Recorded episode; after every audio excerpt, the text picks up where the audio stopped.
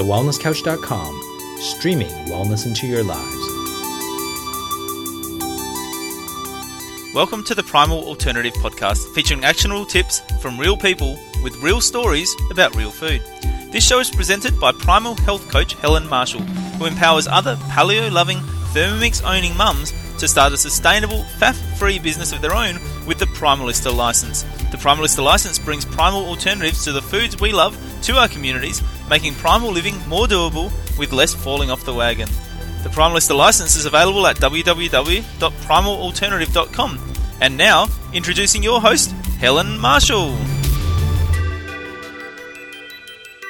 Today on the podcast, I'm joined by the fabulous Alex Stewart from lowtoxlife.com.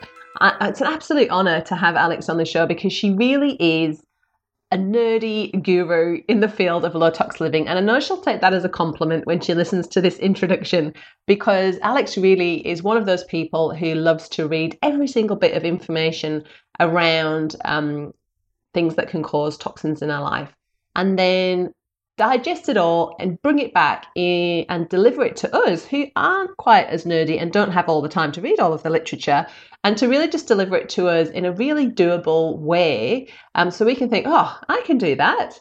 Um, and something that and she delivers it in a way as well that makes it something that you can actually stick to and to look at it as not just improving your health or the health of your child but how these changes that you can make which can be really simple to do can really affect the whole planet and really benefit the community. Just little changes that you make can have these really beneficial ripple effects. And how, you know, when she first found out all of this information, it really hurt her brain.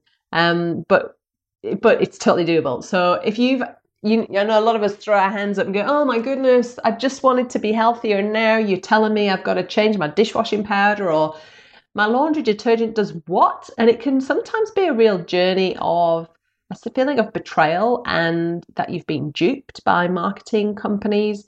But Alex said that's okay. And if you do feel like that, you're not on your own.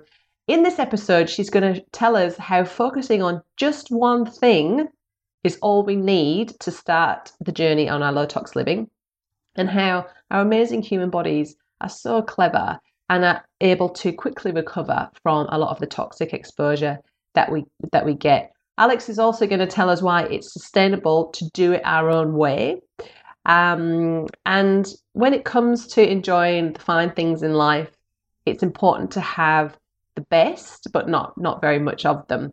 Um, we talk about all sorts today. We talk about mold. We talk about fertility. We talk about food. We talk about what she had for breakfast, of course.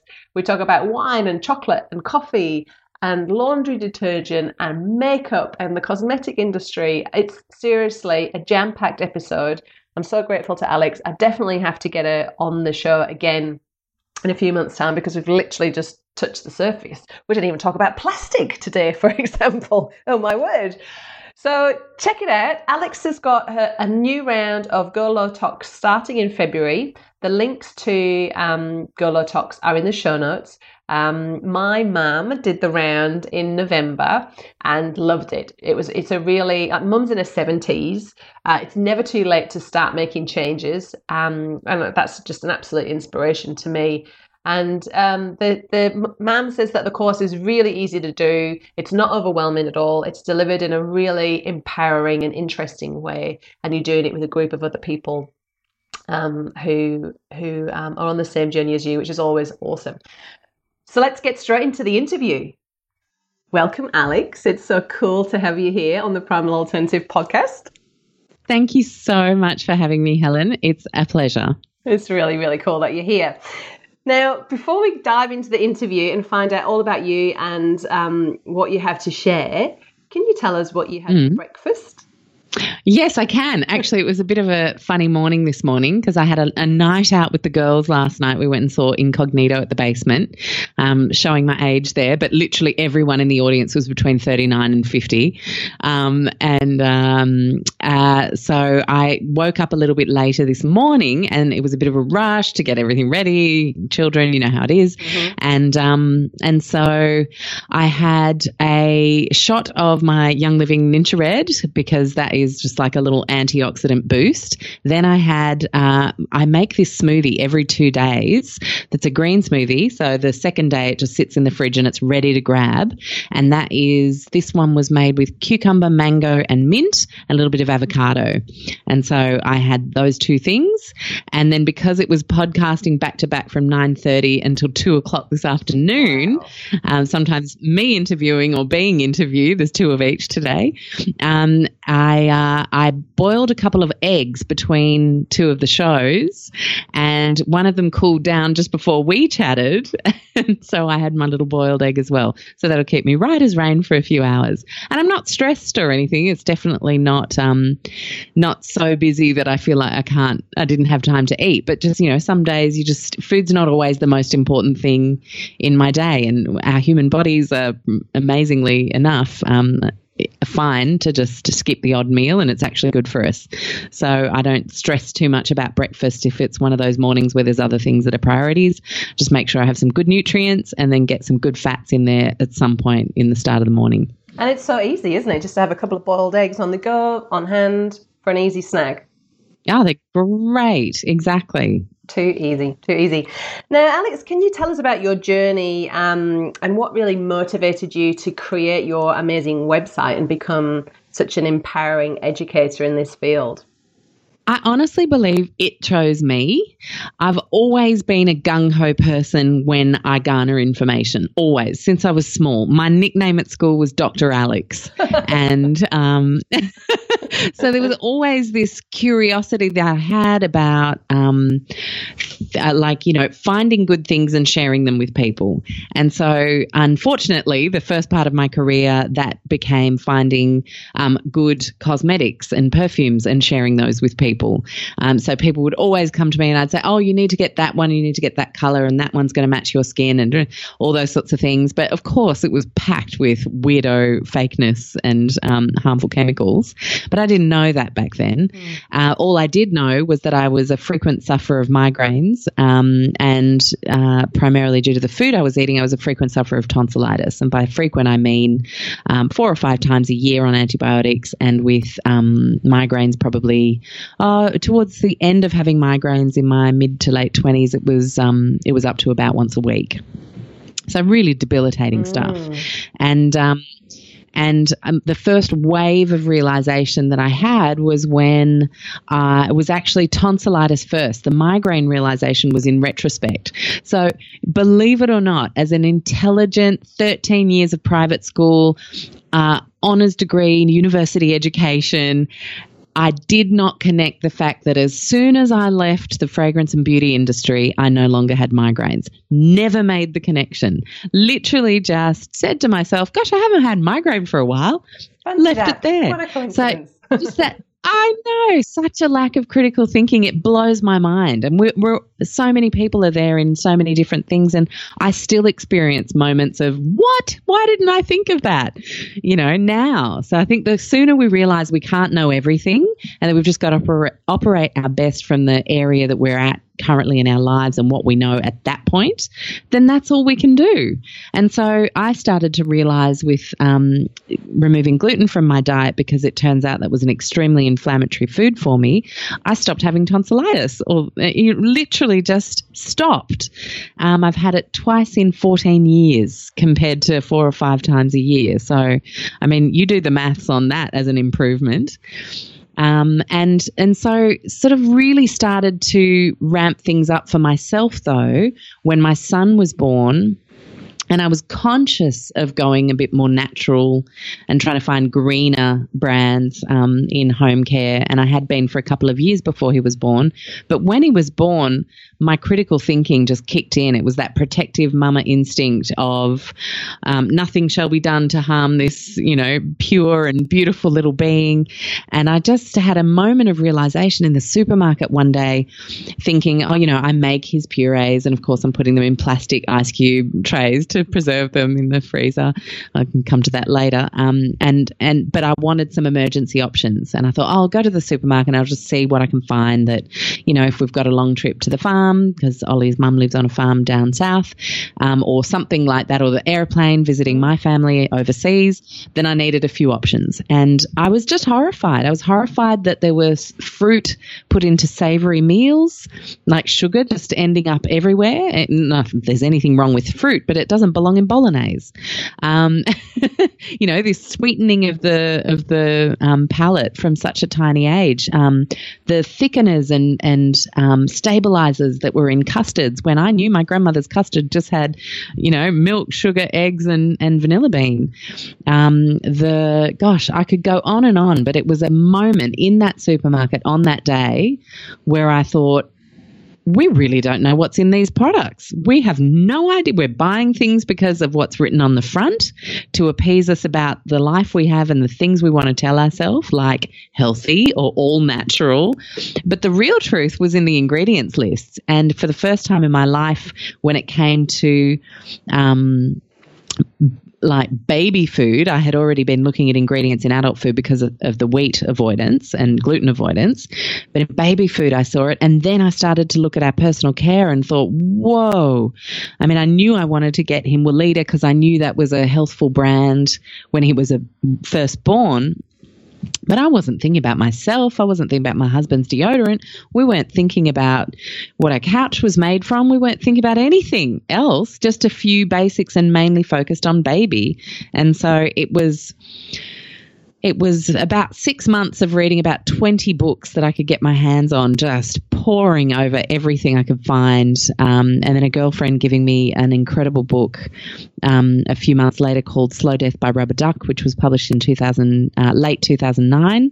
Uh, and and the, the scientists that produced that did experiments on themselves, the befores and afters of mercury, phthalates, um, plastics, and a few other things. And it really was just a moment where you saw so directly from their testing prior, post, and then a month afterwards to see how long it took to leave the body, just how much the things that were in our everyday things that we think are safe and mm-hmm. assume have been extensively tested turns out they're really really not and they can have some profound lasting effects on our health our intergenerational health in terms of epigenetics and what gets passed on and our planet. And once once I had that aha, that it wasn't just about me and my family or my baby being okay and us not mattering, or it was about such a big picture thing and it kind of hurt my brain.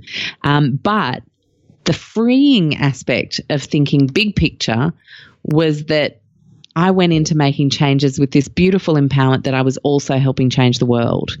And for me, that was something that made change stick and made it important and made it prioritizable and made it, um, and made it, uh, understandable to people around me, to understandable to my dad, who I grew up, you know, walking with him and him picking up bits of plastic off the sidewalk and putting them into a bag.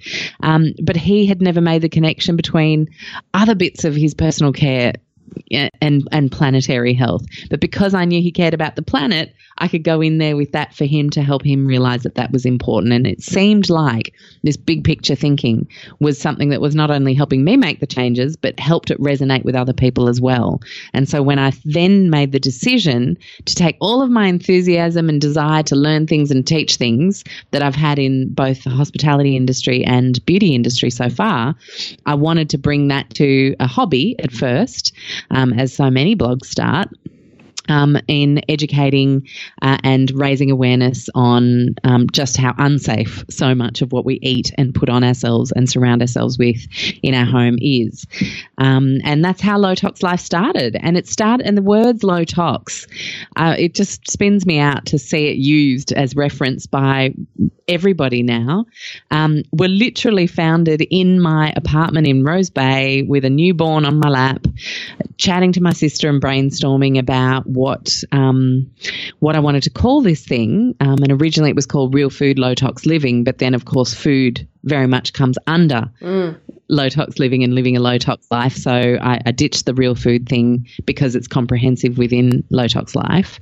Um, and and I just knew I didn't want the words, any words that would evoke a sense of this is this thing that you have to be perfect at, and it's black and white, and either you've succeeded or you've failed, and there's a, a place where you arrive where you're done, because it's not the case. We're always going to walk past a car driving along and take in exhaust. We're always going to have our friend, our son on a sip on a play date and be offered something in a plastic cup. We're always going to have a time in our life where we need a hospital IV, you know, and these are out of our control. And so to create something that made people feel like doing our best with what we've got at home in our day to day choices where we do have control is enough. And it does cause a powerful enough ripple effect to create incredible change. And we can rest assured that it's much better to start anywhere than to not do anything at all because we feel like it's all just too big. You know? So Yeah. low tox life was born because it was not no tox or non toxic or the worst one, chemical free, which, you know, water is a a chemical. it's a like there's so many things like we are made of chemicals and I just don't like that whole thing either. So yeah. I love it. And, I, and I- Mm. the thing I love the most about you, Alex, is that you've got this big picture, and um, but you make it so doable and um, sustainable. And I love how you you your part of your message is that you know we never arrive. You never right. Right. That's me. I'm low tox. That that's ticked off. Mm. Um, you know, reach this, you know, the pinnacle of my low tox journey because it, it's a daily practice, isn't it? It's the same. It's the same with It food is daily practice. you never and, and stress Yeah. management and sleep and connection and time in nature all of it is a daily practice something you've got to you've got to come to every day but i, I know um, from my own personal experience and the and the personal experience of my listeners is that when you start usually people start on a real food journey don't they do you find and they're they're like right I'm, I'm going to get these um, you know inflammatory foods out of my diet and then you start to realize that seemingly um, innocent foods in your fridge are actually not what they used to be. Like you, you referenced to your grandma's custard, you know, like, hang on a minute. My mm. grandma didn't put all of those things. What are those things anyway into the food? And and then it starts to get a bit stressful. But then you start to realize that you can buy the grass fed meat, you can shop at the local farmers markets, you can eat in season. You start to feel a whole lot better. And then you come across somebody like you, and then you're like, oh shit, this toothpaste that I'm using is is causing me dramas. And and Sorry. washing up liquid. What do you mean? Like, but is that harmful too? So, but what I love about you when you come to when you come to you and your message is it's okay. Like you know, of course we haven't made that we haven't had that critical thinking because why would we? Because nobody teaches us us that. You know, um, it's something we've got to to come across on our journey. So, can you talk us through what some of the um, common chemicals uh, that are found in an average household. Can you tell us what they are? And can you tell us how they affect our systems? Big question. Yeah, absolutely. Um, now, yeah, I know. So don't be disappointed. I'm literally only going to focus on one, only because with this one thing, we can achieve so much change. Um, because often when this one thing is in a product, many of the others are too. And by focusing on this one thing, we, for me, create the biggest change. Um, Oh, I'm excited. And I'm I think, excited. you know, on it? a show. yeah. Uh, well, you know, we've only got a limited time, and I think if we just string through a whole bunch of chemicals, that can make people feel like they need to look at all these things. And um, and I like I, I really take a huge uh, responsibility in my role as an educator to ensure our mindset, our mental health is protected as we learn these things, and don't spin tailspin into some overwhelm slash OCD, overstressed about Yes. what's in every single little thing, because stress is going to be the biggest killer of all. So it's really important that we do not um, go there. And by um, by taking the chance to be on your show, Helen, and just focusing on one thing, then we know there's one thing we're working on from today's interview. There's plenty you can come to lowtoxlife.com to then continue the journey on. Trust me, we've got a lot of resources. We've got a course and all sorts, but let's just focus on one today. And that is a pesky little um, endocrine disruptive uh, chemical called a phthalate.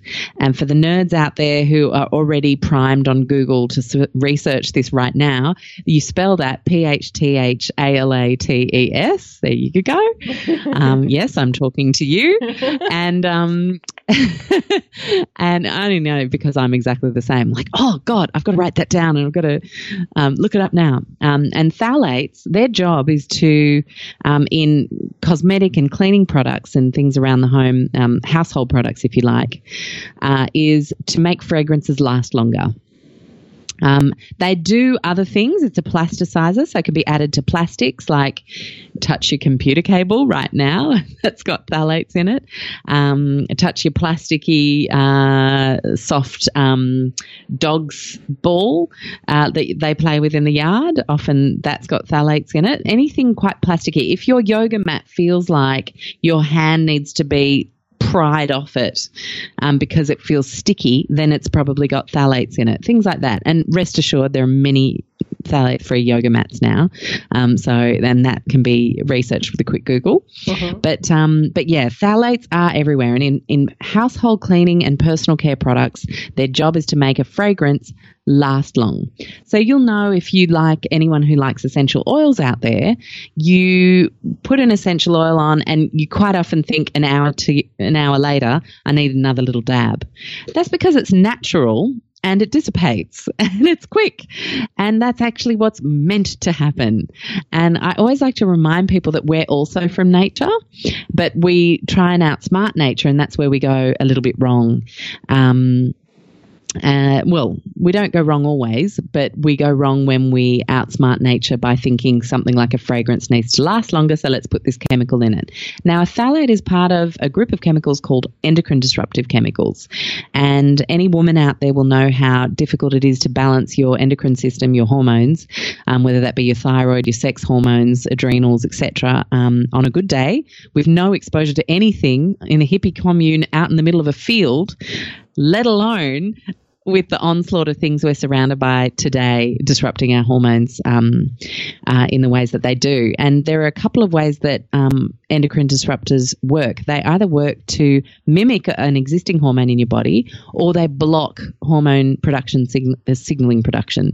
Um, so, you know, you put something like a, a um, body cream or a perfume that has phthalates in it to make that fragrance last long, because that's its job in the fragrance industry to make a fragrance stick.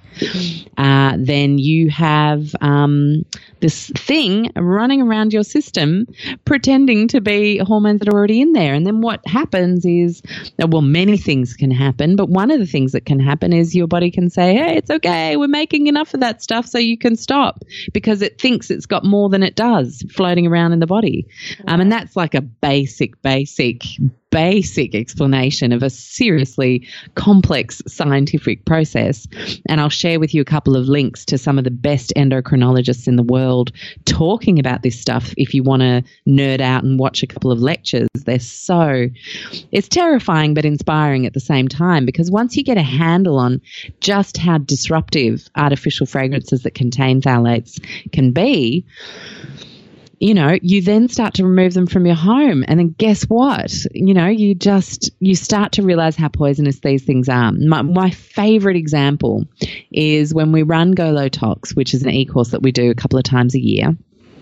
Uh, in week two, I say to people, anyone who, no, week three, thereabouts actually, I'll say to the group, so who ditched the fabric softener in week two, the start of week two, and has been somewhere else that was using fabric softener or had a bag of hand me down clothes from a friend or that kind of thing, and how did you react?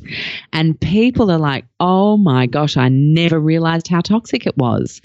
And because phthalates leave our body quite quickly, it really, you really notice straight away what a synthetic fragrance is and does to you. It feels so wrong. You walk into, you know, I walked into our school fundraiser, bless us, um, the other day uh, where we had a um, scented candle sponsor. And scented candles are somewhere where you really experience a very high level of phthalates and exposures. Um, and And I just walked into this bathroom and it was so lovely. You know, I, I appreciated how lovely it was. This little bouquet of flowers and the little candle, and they'd done such a gorgeous job. But I just felt sick to my stomach because it's a poison to me now. I, I can feel that it's not right for me. And I challenge anyone out there who hasn't ditched their um, scented candles that have synthetic fragrances in them and fabric softener. Those would probably be the two biggest indoor air pollutants, or maybe the reed diffusers that a lot of people have as well. Ditch those three, just do it like a two week experiment. You don't need to throw them away yet if you're not convinced. Chuck them in the garage and then just be out in the world. Walk past a scented candle shop or a boutique that's got them burning in there, or um, go to a friend's house when they've got a load of laundry in the dryer with the fabric softener going, the fabric sheets, and all those sorts of things. And just observe how you feel. And trust me when I say it is a rude awakening. And you just then want to like turbocharge how much synthetic fragrance you get out of your life. And it's as simple as going through when you run out of your body lotion next time when you you know don't freak out and throw everything out unless you're an A type and you you just feel called to do that. There's nothing wrong with doing that. But if that freaks you out from a budget perspective or or just a everything's happening too fast perspective because there's those people in the world as well and no one is wrong in the way they go low tox it is absolutely about doing it your way um, because your way is going to be the sustainable way the way that sticks because you're making sense of it for yourself and your family. Um, and then just run out of things and go, okay, going to find a better option of that now. Okay, going to find a better option of that now. In a similar way as we do with food. You know, you run out of the packet of chocolate Tim Tams and you go, okay, going to research some really glorious chocolate biscuits that we can make easily and commit a recipe to memory and get good at it. Um, so it's no trouble at all and we can rustle it up on Sunday nights for the lunch boxes that week. It's not hard. It's just got to be started, you know? And I think sometimes we feel like it's such a big problem, it's such a huge deal. My home is toxic I mean, if you make a statement like my home is toxic, then yeah, it is going to feel like a huge deal. But my body lotions run out and I'd like to try a more natural one and see how I feel. That anyone can do. So mm. just start, mm. basically, yeah. and just start to really raise your awareness on what things smell like.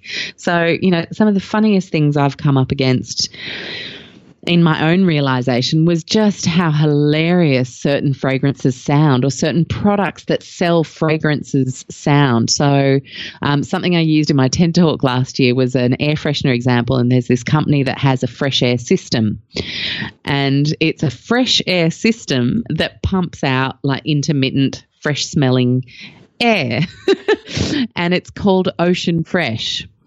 And you've just got to be honest with yourself. If you've got these products in your home, don't feel guilty because you didn't know this five minutes ago. So don't be feeling bad. You can't feel guilty about what you didn't know yesterday. But just raise your awareness and think ocean fresh. You know what?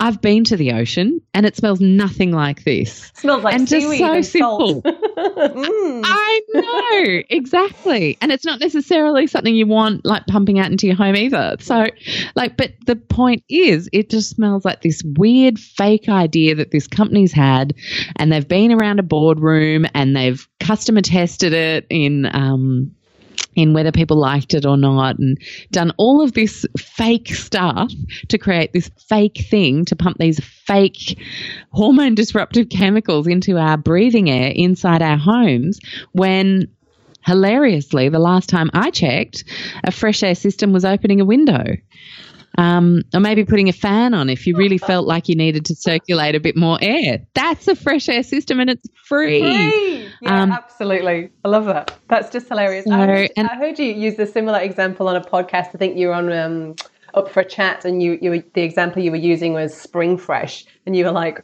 "What the hell is spring fresh?" Yeah. Anyway, and um, I loved it. in that in that podcast. You suggested getting rid of fabric softeners as um, the best thing to do, uh, like to start with, because uh, the fabric yeah. softener smell can make up like 70% of the toxic load in your house. So I think was the the example you gave. And so I promptly threw mine in the bin and I looked at the, the name just for a, a chuckle and it was amber spice. And yeah. like, what is that? What is that anyway? and it's so true, really, isn't it? Because when you when you give a hug, actually, actually I'm a bit restrictive about who I will hug now because it's not just the fabric softeners, but it's also the perfumes that people wear. And then they give you a hug, and then like for the rest of the day, like you've got the smell of their perfume like stuck up your nostrils.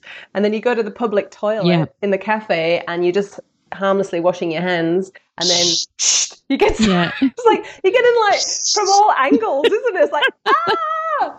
So, Yeah. so it's really it's really Yeah. reassuring to know that we can get rid of those. Our system's really effective at, at getting rid of those, and just by you know we don't we're not going to live in a bubble and never socialize or hug anyone again, but by opening the windows in our house and keeping our house um, you know, making those basic steps can really make such a such a change. And I also think it's really important to realize how those endocrine um, disruptors affect our thyroid. And there's lots of people listening, like me, who've got thyroid issues and adrenal issues, and you know, trouble losing weight. This could be the missing piece in your jigsaw, even if you you feel like your diet is squeaky clean.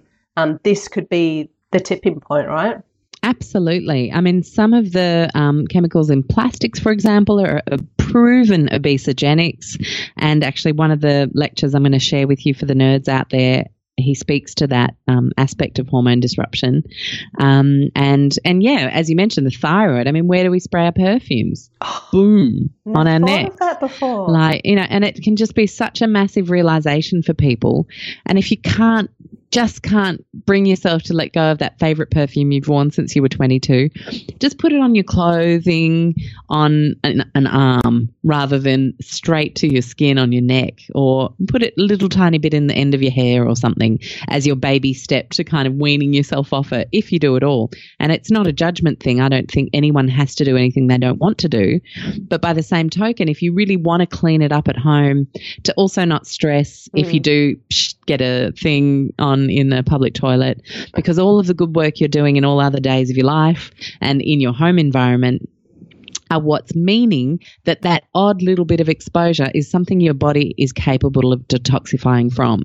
You know, often we um, overstress about things, but we forget that we've got this highly functioning, super efficient detoxification machine.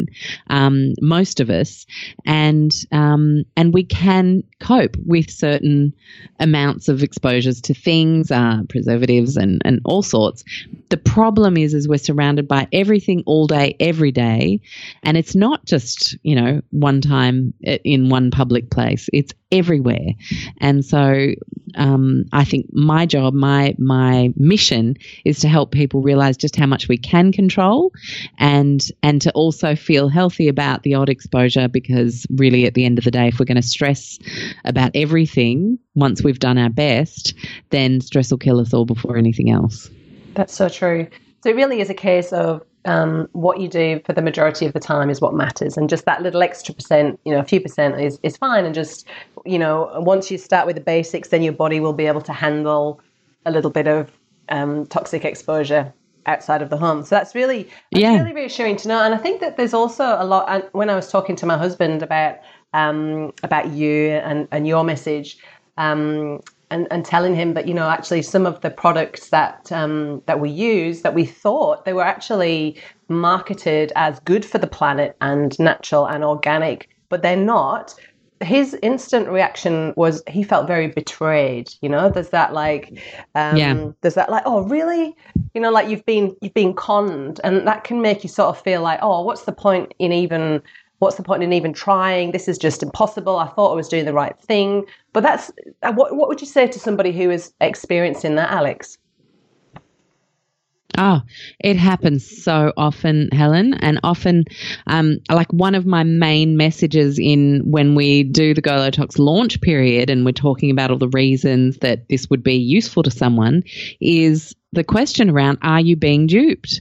There are so many labeling loopholes in terms of what one can put on the front of a packet um, versus what's actually going on. It, and people can get really had, just like you guys were. I was too. I remember using a per- particular cosmetic brand that, like, you know, just had pictures of the environment. It's, it's, its packaging was all sort of greens and browns, and it was doing all the things to make me think that this was incredible for my health and the planet. But then there was still some petroleum based ingredients and um, and a hormone disruptive preservative. And you know i just i was devastated yes. you know because i thought i was really trying hard in those early days. So i feel you out there um, who who have this realization. And people three four days into the course start to say oh my gosh i thought i was green. I had no idea how much i had to learn to really definitely make an informed decision. And the informed decision comes is when not only do you know all the science, but you actually know how to read a label and get around the the loopholes. So for example, someone can put organic on the front of a packaging or call their product something something organic car or organique or you know like um, parts of the word organic in to insinuate mm. something from the earth or natural. And unless it's certified USDA organic or Australian certified organic on the label, you actually only need to have 10% of that product be organic ingredients. The rest can be anything else, right? Yes. Um, wow. Another thing is a picture of a planet does yes. not mean that that product is 100% safe. It also doesn't mean that it's 100% trying to trick you. Let's be fair. Mm. Um, not everything needs to be this big conspiracy theory that people start to concoct. I like facts mm. and I like transparency. So for me, um, any brand that is still now in cleaning land, for example, not putting ingredients on their labels um, because they don't have to, because get this, they're protected by proprietary blend. Um, because that industry says, well, we don't want our competitor copying our formula, so we're not going to put the ingredients on there. Mm. Well, hello, people are putting this on their skin and breathing it in in their homes. We want to know what's in there. So if it's not in there, or if you have to go through 5 billion tabs on their website and then send a customer service email that never gets replied to, then chances are they're trying to hide the fact that they're using something um, less than favorable. Mm. So, um, I guess, you know, if you think you've been duped, um, it's really important to just surround yourself with the facts, learn some of the basics of what goes on and in, um, uh, what goes into making products, and what goes on in lo- loophole world of, of labeling, and just start ignoring um, things like. Um, uh, good for the earth or natural or organic and all those sorts of things unless you see the ingredient list to back that claim up. Because lots of people can make claims, but the ingredient list tells the true story. Mm, love it. Now, just to move back to food momentarily. So, if we're having a low tox, yeah. if we're having a low tox life, Alex, can we still have? I like to ask all my guests this question: what their opinion is of uh, wine, chocolate, and coffee. Oh, okay. Um, look, I think there are studies that have emerged recently that say any amount of alcohol is not ideal. Um, I think we have a cultural problem uh, in the UK, in the US, and here, predominantly white Anglo Saxon um, countries, uh, culturally, with how much alcohol seems to just be fine. Um, and I think, um, and I think we need to address that. You know, I was just speaking to uh, a, a, male friend who admitted to me recently that he doesn't go out with certain other male friends socially. If it's a night out, he'll do a sport thing or he'll do a, a daytime barbecue where there's lots of people, but he won't go out at night because he knows he'll be ridiculed for not keeping up with the rounds. Yeah, right. So I just think that there cultural issue around alcohol and how much alcohol we tend to say is okay that we really need to address. But I'm kind of tangenting there, but it's a social issue I feel super strongly about. Um, but again, look, it's not what you do uh, every now and then that matters so much to the overall big picture of your health. It's what you do every day. So if you find yourself polishing off a bottle with your partner every single day, then yeah, probably not a great idea. I'll never forget, you know, as Aussies who tend to fill up that glass of wine nice and big. Um, uh, I'm half French though, and I like happily have a quarter or half a glass of wine at a meal. And that's just kind of really common. You have the best you can afford, but you don't have much. Um, and that's a very French way of doing things. And my um, hubby, then boyfriend, came with me to France and we were all sitting around the table and my, and my uncle poured out the first uh, bottle of wine that we were having. There was about eight of us there. Um, and uh, and that night, Ollie said to me, Gosh, they're really stingy on the wine. Hey. I was like, They're not stingy. You're in France. This is how we drink if we drink. Um, and and I really believe why, uh, you know, you have this beautiful French paradox of, of health well into your 80s um, and, and all your faculties and all the good stuff because there's just this healthy understanding around excess. Mm. Um, and, and you're not depriving yourself by not having a certain huge amount of something, you're actually just enjoying what you do have. That's the French focus, mm. and you're savoring. And I think Anglo-Saxon culture could learn a lot from that. Yeah. Um, so um, that's there's a lot of difference on, between. The there's a lot of difference between savoring that beautiful French wine and sculling, which is more you know, Anglo-Saxon way of doing it. Huge. Not cool. Yeah. Absolutely. And when I was a new mum, I remember falling into the trap of, oh, that was such a hard day. I deserve my wine, you know, and, um, and I think I, I can't even remember how much I used to drink, but maybe one or two glasses, small glasses, because I'm not a huge drinker, but one or two glasses every day nonetheless. And I really caught myself. I was like, this isn't, this is not good. Mm. I can't believe that I feel like I need that now. Mm. That's to me when you need to set an alarm bell around yourself and you have a need need for something that is not necessary. You know what I mean? Yeah. Yeah. Like by that, you know, like a need for drugs or cigarette, or, you know, things that that aren't necessary. Like you have a need for Coca Cola. It is mm. a completely unnecessary item. We do not need it to survive. So when we start to feel like we do need it, then there's a problem. Yes. And um, and I took myself off alcohol for three months to recalibrate um, and uh, and and realized that I was drinking a whole bunch of cheap and cheerful stuff that I didn't even like the taste of. So now, for example, I don't drink wine at a function because chances are at a function it's the red, white, and beer options, and it's all you know quite baseline um, cheap stuff. Mm. And I just don't drink things I don't like the taste of. So I think just be wise and be truthful with yourself. Have a conversation with yourself around drinks. Um, and uh, for me, having a, a, propensity to inflammation around histamines, I tend to do better having a gin and soda water a couple of times a week, and that would be something that I would more choose than having wine these days. Um, when it comes to chocolate, um, look, it can be amazing, but if you've got an adrenal issue, just be real with yourself about why you're having that chocolate. And if you're having lots of that chocolate, and I've fallen into this trap many, many times, especially around that three o'clock mark, then there's actually something much more um, important that you need to address than whether or not to have another piece of chocolate, and that's your adrenal health. Um, and then when it comes to coffee, for me, it comes down to genetics. Some people can metabolize coffee very efficiently and have two, three cups a day, no problems. Drink it at night, go to sleep, no problems. Others of us, and I'm in the latter category here, um, have um, sometimes it can be an enzyme missing from your liver, one of the CYP450 enzymes. And I'm a very slow metabolizer of certain medications, which is why I don't do well on things like anesthetic and, mm-hmm. and big moments in, in health um, issues. Um, and with coffee, one cup of coffee just just lasts and lasts and lasts in my body and not in a nice way. It's a wired mm. kind of way. Um, and so, and I, you know, I remember when I started working for myself and was freelancing in hospitality consulting, and you'd have commonly two, three coffee meetings in a morning.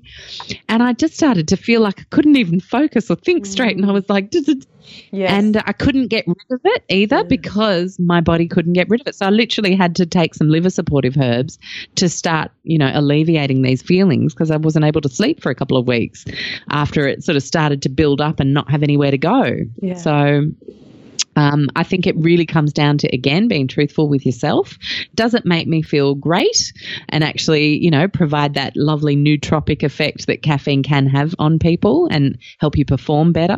Then, you know, by all means, have a cup or two a day and, and reduce it, if not cut it when you're pregnant.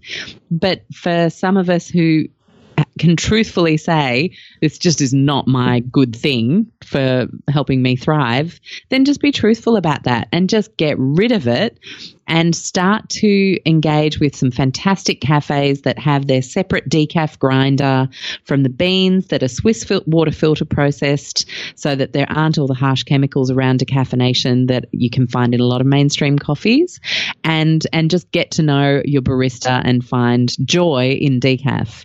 And it can be found. Um, I've found it for years now and it's I really just don't feel like I'm depriving myself at all and hilariously the biggest realization I had around caffeine was that it was completely psychological in terms of its function in my day. And I still feel like I need to have my coffee to function, like for my day to start. And I drink decaf for gosh sakes. so it, I challenge everybody and just say, well, maybe it's actually a lot of it's in your head. Yeah, and once you actually remove like, the yeah, the caffeine. And so maybe it's more around that ritual. This is how my day will start with this lovely exactly. taste, and, and, and then we know it's, it's morning and we're off. Yeah, love it, love it, love it, love it. Now, I've got a couple of readers' questions before we just start to wrap up. I love oh, a reader's question. Okay, so this one is coming from Belinda Tormaccio, and she lives, this is the kind of place you and I would love to live, um, in the forest. She lives off grid down here in the south coast of WA, and she is got a question uh-huh. around mold. She says, "What are the best natural yeah. ways to rid and protect the home?" Okay, so your number one protector against mold and mold condensation. So, this is mold building up because of humidity inside your airspace rather than systemic leaks in your walls, right? Um, systemic leaks in your walls there's no amount of vinegar you can use to remove them. You actually have to, just like trying to treat a, a, a chronic reflux problem with a PPI, um, you know, you're never going to get to the root cause and your stomach acid issues if you just keep covering up superficially. So, like mold growing out of your bathroom wall right where the taps are, you actually need to fix the leak. So, I'm not going to talk about that because that's much more of a professional building biologist territory. Mm-hmm. Um, and I urge you to get in, um, get in touch with um, the incredible resources that uh, Nicole Bijlsma has on her Building Biology a Healthy Home website. Um, and she has directories and people that can come if you actually have a systemic problem inside your walls or up in your roof that's causing the mold. But for the average home, it's actually a condensation and humidity issue. And the best thing you can do is get screens on all your windows and doors so creepy crawlies don't come in, especially in WA. Gosh, you guys have you guys have the worst of it in that department. Um, and, uh, uh, and so that you feel protected, but have that house open all the time when you're in it. Um, even when it's really, really cold, if you are someone who sees droplets of water on your bedroom windows in the morning um, and little dark spots of mold growing around your windowsills because of that um, moisture, then you have to open it. You just have to open it. Now, we're really lucky. We're up in an apartment where we can just leave everything open all day, every day. And in the winter, we do too, um, because it's just the most important thing is airflow. Um, the second most important thing is how humid is it inside in your house. And if it's more than 55, 60% humidity, then mold can grow. And that usually starts because dust has collected um, around corners of rooms where you haven't vacuumed um, quite as detailed as you would do the, the body of the house or um, or in your bathroom, let's say, and that can then, because of the general atmospheric humidity, cause the mold. So I really believe in everybody just getting a couple of dehumidifiers for their homes and running them at night in the living areas and during the day in your bedroom areas. It just means that as a baseline, you're always going to be keeping your humidity in check.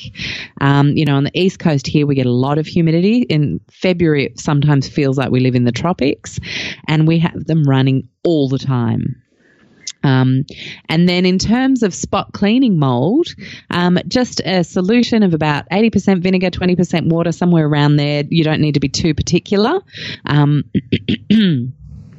On non porous items like bathroom tiles and things and just clean it off, but wear a mask because 25% of us are very um, reactive to mold and it can become quite toxic to us and have horrific health effects. Um, and if you're interested in that on my show, Low Tox Life, I interviewed the amazing Dr. Sandeep Gupta recently, um, who is trained in um, Dr. Shoemaker's mold illness protocol.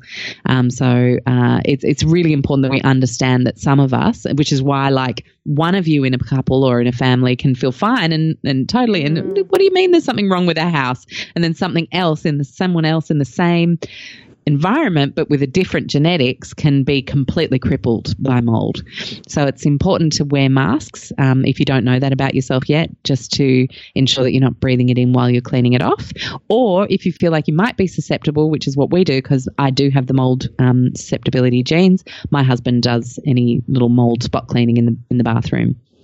Um, you so can easy. add yeah, it is. And, you know, you can use essential oils, um, clove bud, lavender, etc. But sometimes they can aggravate mold spores. And that can, when you get angry mold spores, you can end up creating new types and variants. And look, it's a super complex. Um, area. I feel like, you know, I mean, that's why Sandeep has a, a 10 week course on it, for gosh sakes. but, um, but yeah, suffice it to say that um, that you can use a simple solution of vinegar and water in your bathroom to just keep um, you know a bit of condensation mold at bay. But if you've got deeper systemic issues, you want to fix the leaks and then you want to support mold from growing. So preventative strategy, having great airflow, cross ventilation if you can. So like not just opening the front and back windows, but side ones as well. So fresh air gets circulated all around and dehumidifiers.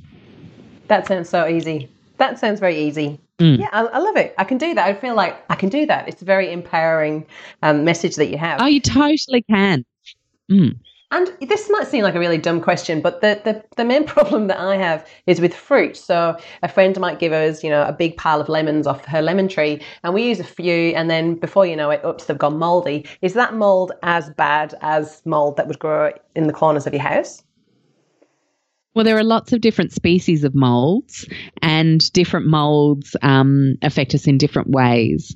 Um, and, you know, some molds we even have inside of us, so funguses and things, fungi, I should say.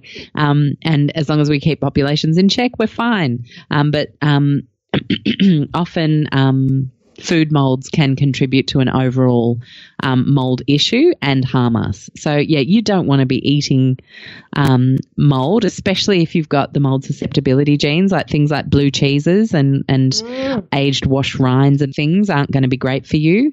Um, might want to even stay away from mushrooms and see like mushrooms can sometimes be an aha moment for healthy eaters who are still experiencing weird issues. You just take away a couple of those simple whole food fungus um, uh, in our diets, and and that can be an amazing change um, for people's health. Um, but in terms of the lemons that go moldy, look, I am again of the opinion that we should just be really real with ourselves about how much we're going to be able to get through of something when we first get it. Mm. This is why buy two get one free kind of stuff doesn't work in a supermarket or a, a farmer's market because you, if you're not going to be prepared to cook that thing that week, then it's going to go off. Yes. And, um, and use your freezer. And if you have a garage, by all means, get a little chest freezer as well. Because what I do with lemons, we've got a friend who's got a lemon tree as well, is I just um, scoop out, um, I, I zest them um, and put all of those in a little glass container so that I've got zest to sprinkle on roast chickens and things like that or into sauces. And then I grab all of the flesh from the inside and um, put that in, like chop it and then put it, that in a little container as well, and then add those into smoothies. When it's in the freezer, the pressure's off for a few months, and so you can actually get through things. Whereas if you leave it in your fruit bowl, then yeah, things will get moldy. And it's it's so funny, isn't it? The psychology is like we have that moment of denial for a couple of days where we see that it's going a bit bad, and we go, um, yeah, I'll, I'll get to it. Yeah, I'll I'll use it. No, no, let's leave that there. I will use it, and then it goes moldy, and then we feel bad because because we feel guilty that we're going to be throwing something out or in the compost. And um and it just doesn't need to be that way. Just, you know, save it, but be smart and use your freezer. Love it. And and also, I, re- I think next time that Vicky, my lovely lemon giver, gives me a big box of lemons, I think what I'll do is give half of them to a friend. Did that make? And then you've got that Yeah, totally. community as well. Instead of just going, oh, you, you always feel when someone gives you a gift that you, you've got to take it, otherwise it's sort of you're ungrateful in some way. So, brilliant advice. Oh no. Brilliant advice. Yeah, And, big yeah, believer in on giving. Yeah, share the love. Share the love. I love it. Now let's talk about your Go Low Tox course because um, Mhm. I know that there's so, like you said, there's so many chemicals to um, to get to grips with and to get to read labels. We can't expect you to give us everything you know in in one short wonderful hour. Now, my mum is doing your low tox course um, at the moment. Oh, how's she going with She's it? Yeah. loving it. I'm literally getting. Um, Yay. She's loving it. So mum's in mum, and this is she, I actually call her mam. So um, that's how we say it in the north of England. So mam's in the north of England. She's in her seventies, um, and still Yeah. like I always think that. Um, you know, I hear from some of my clients like, "Oh, I'm 60. Is it too late? Have I left it too late?" And the answer is no. It's never too late to make some changes. And mum's like everything that you said. Mum is she's onto it. Um, she's Oh, She's bless. doing it. Awesome. and she's sending. Hi, Mum. Hi, mum. Hi, Cat Carrie. Um, so she loves it. So and, and it seems like a really comprehensive um, course. Um, mum was saying that you, you you have certain days where you do things, and there's days off to integrate and, and get the hang of things. So if we wanted to do your course, how could we how could we find that? So the best thing to do, I'll I'll give I'll send you the link because we have the wait list up now for the next round. Um, and the best thing to do is pop your name on there and just start making a few changes in the interim because it's going to be a couple of months before we run it again. Um, but trust me when I say there are so many 17 categories um, that we go through of everyday life, right from fashion, mold, dust, right through to all the personal care, cleaning, laundry. Um, and everything in between uh, children detoxing face nails hair. Oh, i mean i could go on and on. And um, because you know i've been building on the course it's going to be our 10th round the next round and now we're into our fourth year. Um, because we've been building it we work on it for a solid month in the lead up of every round full time two of us. Um, you know updating things adding new resources adding new research adding new categories of types of products. So we've now got hair down to curly straight oily dry and all of the different types so that people don't have to waste time trying a billion natural things either and waste money as well getting to what is going to be really good for them. And um and yeah so that that's what i'd do. I'd just pop your name on the wait list so that you're the first to know about it when it comes up. And um and join us in february. Sounds awesome. And Mum said there's people on there who have done you have done an earlier round um, of what you've done, but are Yes. back to do it again because um, you know you can only integrate so much at one time, and like you say, you're you're always adding to those resources, so there's always extra stuff to learn at where you. Oh, absolutely. We've right got, yeah, totally. Yeah, it's really important to. I always say, you know, and alumni always get to do it again anytime they like for 15 $59. So it's really, really cheap Such a good deal. um, to do a refresher um, once you've been a student before. And the reason I do that is because I just I recognize that you might go in and do it the first time and you've just had a child, so you're really focused on a couple of the topics around personal care and cleaning because that's what's affecting you guys right now. But then once you've come to grips with all of that, you do your refresher round and you work more on textiles and fashion and home and bedrooms and and mattresses and all those sorts of things. So and being a part of the um, discussion threads each time is just so valuable because it's just like the ultimate brains trust. Um, Yes. And what I love about the alumni group, which um, you know a lot of people always ask me, why don't you have a Low Tox Life um, chat group? There's so many chat groups online, right? Well, the reason I don't is because I don't, I can't police thousands and thousands and thousands of people every day, um, or afford to hire someone to do that. And what I see in so many natural living chat groups is misinformation. Um, you know, people with the best of intentions leading people down some of those thoughtful green products that turn out not to be quite so green. Um, and and when you join the alumni group after having done the course, everyone's got that baseline knowledge. And so no one's misinforming anyone. And Yeah. if anyone isn't sure about something, they put it to the Brains Trust and say, I'm, I'm iffy on this ingredient list. Can anyone shed some light? And we have a discussion around it that is informed. And I think there's a lot of internet discussion that is unfortunately not informed. And, um, and so, yeah, that's why I don't have a general chat group where we talk about this kind of stuff. But, um, but yeah, that's um, that's the long and short of it. I think I tangented there. Sorry, guys. I love a tangent. I love a tangent. Now, I know you've got loads and loads of other things going on. You've got a book, you've got your real food rock stars, you've got your preconception ninjas. Um, it's fantastic. And I loved in your last, Yep. I'm on your mailing list, and on your last email, you were like, oh, and lastly, oh, oh, and extra lastly. And now I've really got to go now because I feel like somebody's vacuuming around my feet because I've just got to get out of here. But you've got absolutely loads going on. Is there anything else that you, you want to tell us about that, that's coming up for you, Alex? Uh, well, there are a couple of courses you can take anytime you like on the site, and that is Preconception Ninja and Real Food Rockstars. And Preconception Ninja, we've got um, quite a few women in there already.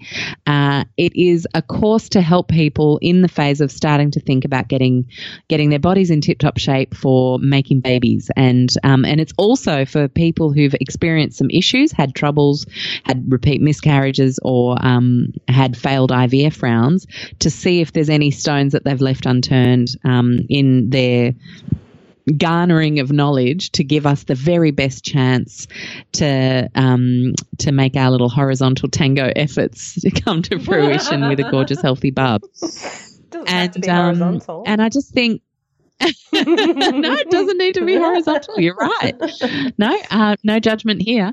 Um, so I, I created that course and brought together the practitioners that I brought together for that course because I'm not a practitioner, as you know, I'm a health coach. So I'm all about helping people make positive, sustainable change. And I like to be a conduit. And that's my skill. You know, we all have to stick to our skills. And the practitioners, uh, I've got an amazing dentist in there talking about the links to from oral health to fertility because there are some really profound links, um, believe it or not. Um, wonderful Naomi Judge, who's a naturopath nutritionist, absolutely passionate about the endocrine system and getting that in tip top shape. The wonderful Kate Johnston, who's also a naturopath nutritionist, who's really, really um, focused on uh, nutrition and everyone with their their personal areas of expertise. Nicole Bijlsma to talk about um, some of the stuff we've been talking about today, actually, uh, especially Wi-Fi, which we didn't talk about today, and and various energetic impacts that can be had um, with her own incredible story of miscarriage and how she overcame it by literally just moving bedrooms, which she can tell you about in that interview. Um, and I just think, you know, bringing these incredible minds together and then providing beautiful food plans and um, and information and shopping lists to really help us because it's dire. You know, one in six couples is finding it not just a couple of months and then we finally get pregnant, but years and trauma and going through all sorts of things. And it's our human birthright to be able to to conceive um, and to carry babies to term and to have those babies be healthy. We have everything at our fingertips to make us more able to do that. Of course, we can't promise it's going to be perfect for everybody. Uh, it's not a a medical promise. I can't ever supposed to make one of those. But there's a lot of stuff we're not looking at. Let's put it that way. And I wanted to create this course to help people see just how much positive impact we can have on our preconception journey to giving us the very best chance, sometimes against all odds, of um, of having a healthy baby. And um, and the reason it sort of came about was because people have over the years privately thanked me. Uh, I got introduced at a friend's birthday, a friend's daughter's birthday party last year. Um, this is Alex. She's the reason we were able to finally have B, Oh, and uh, that's their little baby girl. And I just melted like straight on the spot, just started crying. Oh. And because I, just realized, you know, and that was, she'd done Go Low Tox and Real Food Rockstars. And it had just been this realization that their bodies weren't being optimized Mm. to do what their job is to do, which is to procreate. You know, Yes. that at the end of the day, we're animals. And, Yes. um, and if we're too stressed or if we've got too many contaminants in our food or our personal care or our cleaning, um, then of course those things are going to act as barriers to our bodies doing the job they're meant to do. Of course. Mm. And we'd be so foolish to think otherwise, you know? So uh, it's a beautiful course, and I, I really love running that one. And then Real Food Rockstars is um, about all about it's for people who want to delve into the power of food, not just the power of eating from a sustainable, beautiful food system, but also the power of food as a preventative measure. And I interview an amazing cardiologist in the States uh, who I adore, uh, Dr. Stephen Sinatra, um, uh, you know, uh, Helen Patterson on inflammation, the wonderful Emma Sutherland on, you know, getting your mojo back. So many women feel blah, and food can be an incredible conduit um, to finding um, energy again and vitality. Um, uh, and and Sally Fallon on children's health and vital nutrients for children. Um, so many experts in that that course that give us incredible information and and again lots of lots of good nerdy researching we can all do and chat together in the group about. Sounds wonderful. And what about your book? When is that due to be released? So that we've got a little while to wait yet. I'm still working really hard on it. Uh, at the time that we're recording, yeah, it's huge, hey. And you know, you can't just pop in and edit something and press update No. it's a published book. So my my perfectionist tendencies are really being challenged with this. They really are. But you know, it's all good and it's a journey, and I'm so grateful to be able to bring the message of going low tox and living a low tox life across your food, home, body, and mind to so many more people. You know, there'll be total strangers that we haven't even met yet in our community that are going to come across it, and that just ah blows my mind. It really does. Um, so that's going to be out next year in June. Wonderful, wonderful, wonderful. Well, um, if you want to find out more about Alex, head to lowtoxlife.com and check, tune into her own podcast. And you'll find her on Facebook and Instagram as well. Alex, thank you so much for your time today. It's been incredible. We've literally only touched the surface of all of the things that you could nerd on about. So we'll maybe have to get you back on the podcast in a few months' time. But for today, Sounds thank good. you. Thank you so much. Thank you. Thank you so much for having me. Well, I hope you loved that episode with Alex. I certainly did. Absolutely fantastic episode. If you would like to make a difference in your community and you love healthy baking, I'd love you to check out my Primal Alternative baking franchise, which is an opportunity for women who would love to create a sustainable business that they can run from home that fits around their lifestyle. For more information about Primal Alternative and our range and where you can find your local stockers, and also how to become a prime Primalista, which is a cool name for a uh, producer, please head to www.primalalternative.com. This has been a production of TheWellnessCouch.com. Check us out on Facebook and join in the conversation on Facebook.com forward slash The Wellness Couch. Subscribe to each show on iTunes and check us out on Twitter. The Wellness Couch, streaming wellness into your lives. Whilst the Wellness Couch presenter endeavor to provide accurate and helpful information to their listeners, these podcasts cannot take into account individual circumstances and are not intended to be a substitute for health and medical advice from a qualified health professional. You should always seek the advice of a qualified health professional before acting on any of the information provided by any of the Wellness Couch podcasts.